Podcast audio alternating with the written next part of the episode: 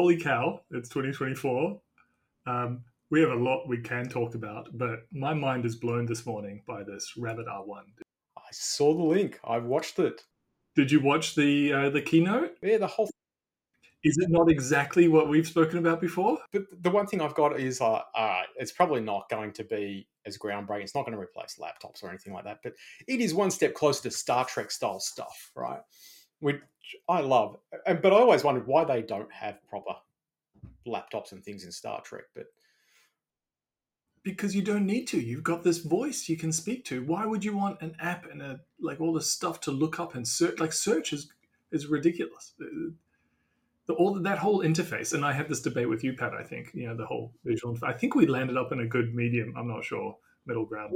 This is re um, re uh, prompted me for some some things of why I don't with some issues I have with this interface. But yeah, I can see why it's compelling but I've I've never really been um I've never really been like wow when I see like a Star Trek style thing. I've, I've never really gone oh I want that. So okay, so just just for context for everyone, go check out the uh, Rabbit R1 product. It is it's like a handheld, slightly square looking phone thing. Kind of retro, but kind of modern. Retro modern. It's got a it's got a camera. It's got a screen, or that's a fairly smallish screen, and it's got a scroll bar, just goes up and down and a button to push to talk. So you don't need to say, you know, hey Google, hey Siri. You just push the button and talk into it. Um, presumably, like I'd pair that with um, the bone conduction earphones, so you can just sort of uh, be hearing its audio response all the time without others hearing the response. Um, and uh, it, it, they're selling this thing. They launched it today. I think it ships in March or April. I think for one ninety nine, amazing price. It's going to be a phenomenal device if it if it comes true. But uh, the interface is dramatically different. There, there, are no apps. There's no, you know, there's none of the classical stuff you're used to with a phone. It is simply talk to the device, and it will talk back, or sometimes give you some visuals on the screen. And the visuals are really compelling. I, I thought. Yeah. What, what do you what do you think the deficiencies are, Pat? Like, what do you like? This this is sort of what we talked about before. What what what are the challenges with this mode? It's not deficient. Like I think this stuff should be made my concern, two main concerns are one, uh, like monopolies. So if I search for hotels or search for flights or whatever, if it's so, if it's sort of suggesting like this one integration, this one company that it's in, chosen to integrate with, because the whole sort of thing experience is removing friction. I don't want to go step by step by step, click UI buttons. I just want to ask for something and have it go bing, it's already here. Yeah, I don't want to choose between 10 different airlines. I just want to pick for me. Yeah, so my concern there is well, if you don't have that choice, then you're just putting all the power into the someone someone you have to choose someone. So does that someone become a monopoly? But the AI around that would actually should be able to go, I just want to fly with Qantas. You know, or Alaska Airlines or one of those sorts of things, or give me the cheapest. So whatever your criteria is, it should cater for that. It could, it could simply ask you, yeah, which which airline do you want to fly with? Do you care? But those demos aren't showing that, so then that starts to water down the whole experience being so slick. Where it's having to ask you, "Hey, did you care about price? Hey, did you care about this?" And sure, like you could you could learn that over time, but that's not what's being shown in this sort of pitch. I think that's a very valid concern, Pat, because my suspicion is if it's only one ninety nine, how else are they making money, and are they connecting to only one airline to uh, and getting some sort of kickback, doing some sort of deal? Yeah, yeah, that makes sense. Yeah, because you, yeah, it's like the iPhone did uh, partner with AT and um, and so they sort of, they both sort of compromised to um, normally mobile phone providers want to put all their stickers and install default apps and do all this like sort of crap to gunk up the interface, but they're all sort of uh, willing to take take that on the chin to get that exclusive deal. So the other concern is probably more like philosophical is more like um, I see this stuff as like a bit of a consensus machine. And so if I ask a particular fact about history, or anything, it's sort of having to come up with a consensus. So you, you just oh, okay, who won World War, who won World War Two, or some whatever question you have, who's wrong about the Gaza Strip or whatever it is, it has to come up with some answer, and there's no nuance there. There's no back and forth. It's this very like I'm asking someone and it's come up with the answer, and I go, "Oh yes, that's the answer." And and what you what you miss out is the here are the all the people arguing one side, here are the people arguing the other side. Here's all the outstanding questions. Here's all the ambiguity. Here's that's right, which you would see if you if you type that into Google, you'd see all that. I think Google is actually the perfect analog for what's right and wrong and all the hurdles it's going to have. I don't think it's actually like I, I, think it's easy to pick out on on the bad things on the first product run, right? But you know, but the concept is, you know, w- will will it find a place? You know, it probably will, right? And if not, it'll inspire that in other bigger platforms. But like what Google does is the same thing, right? You type in your search, you know, you know who won particular war, and then you're going to get a set of results of which people click on the first one or two, and it's got its little summaries at times, and and you go, it's the same deal, right? The only difference is speaking to you.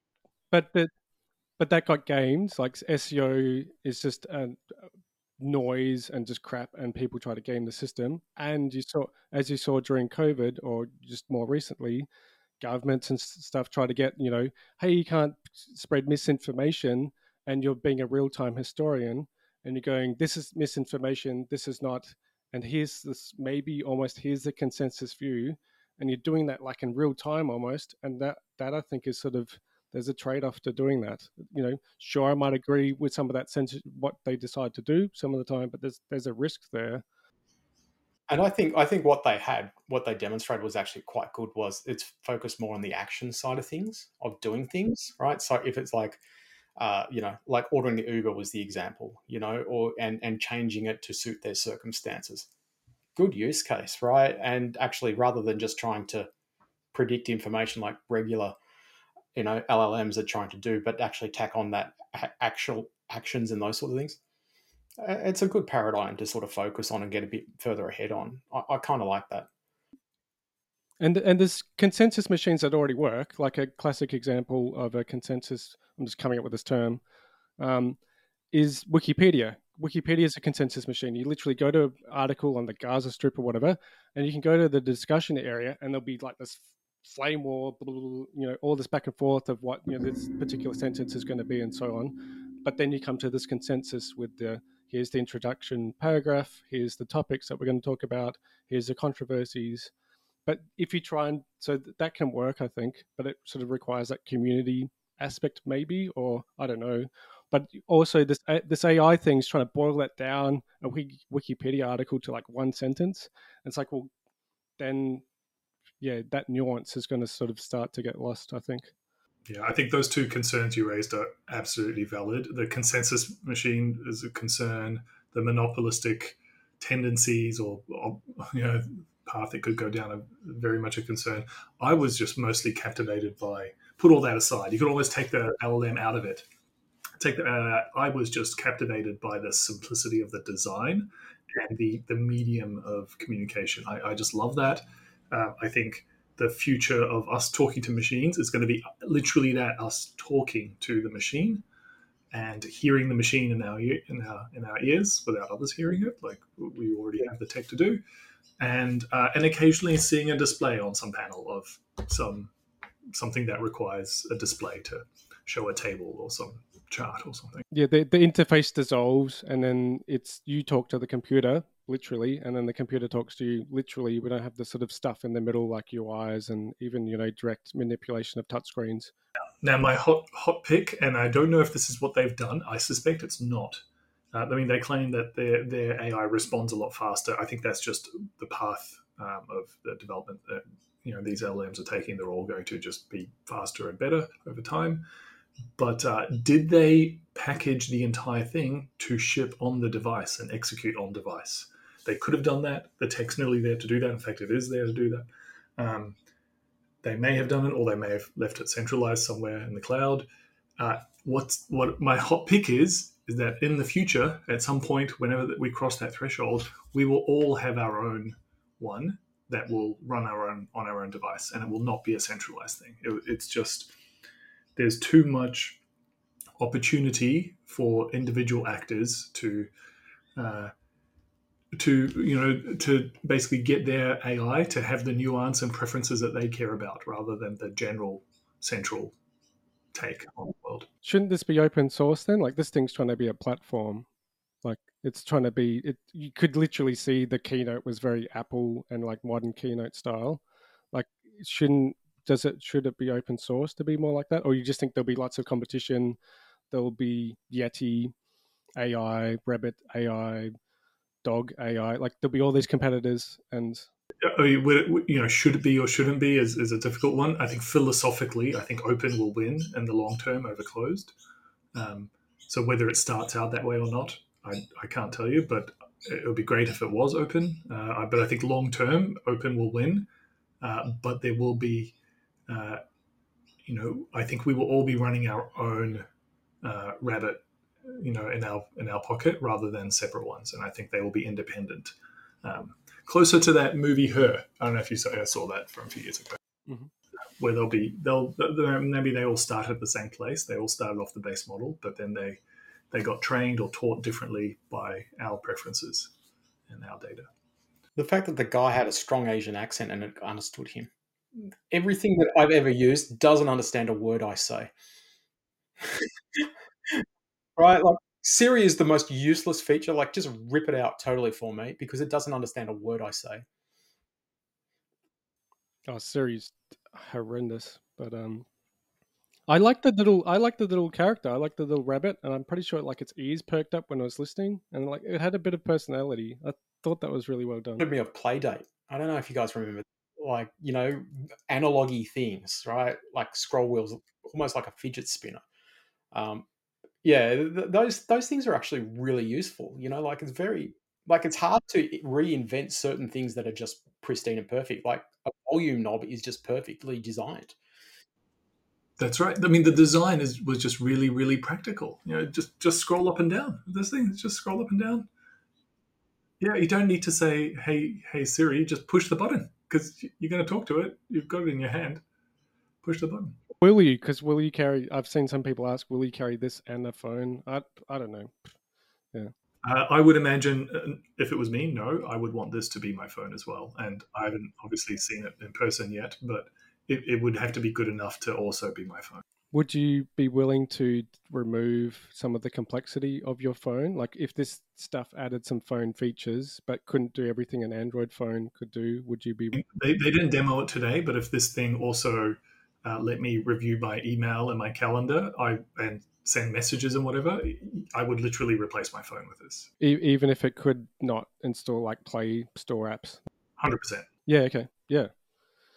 Yeah, I think I'm sort of ready for something. Never replace my phone because I don't use it for those things. Right? I, I use it for browsing the internet. Right? And that's a visual medium. Right? One of my primary senses is hopefully being able to see if I remember my glasses.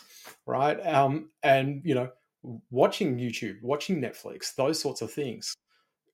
It can't do that sort of stuff for you, right? It's a it's a doing thing, right? It's good for actions and doing stuff. That part it can replace off my phone, but I don't use that a lot on my phone anyway. I mean, maybe this generation, I'm not sure what the screen's like, but I imagine it absolutely could show me a YouTube video or And it, you, and surely you'd just be able to ask it, "Hey, can you pirate this video that's on Netflix?" and it'll just download the torrent for you. I like my Netflix, man. I like a big screen. I'm one of the rare people who still uses a TV. what? Like, oh, my kids never use the TV.